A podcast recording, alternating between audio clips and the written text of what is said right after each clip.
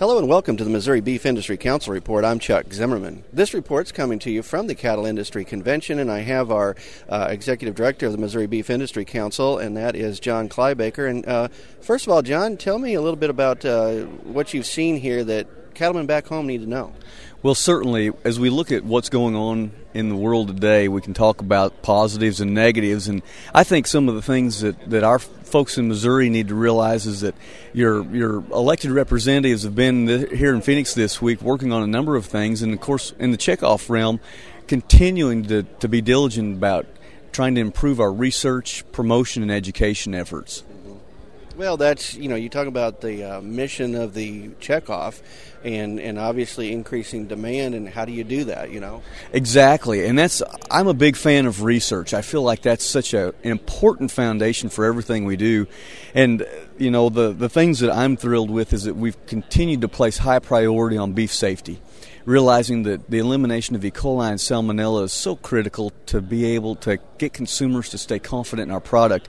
And talking about products, I'm excited about the innovation work that's being done, looking at new ways to, uh, or new products within the carcass. I mean, just simply pulling out muscles that maybe we haven't utilized as well in the past, adding value and giving consumers another alternative that they can enjoy at home or at a restaurant.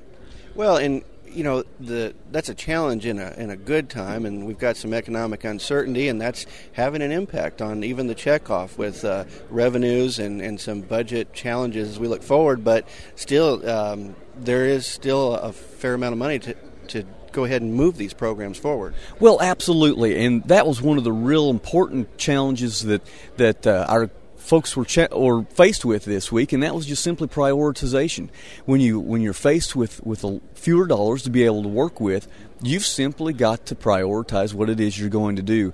And so, in every committee, whether that was issues management or beef safety research or new product development or whatever the case might be, uh, that was the basic work that was done by our Missouri Beef Industry Council board members that came to the convention this week, helping to just to just place the highest priorities on track to make sure we're using those dollars as wisely as we can.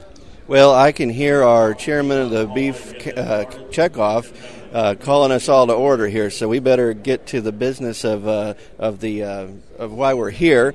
And uh, from the Cattle Industry Convention, this is your Missouri Beef Industry Council report. I'm Chuck Zimmerman.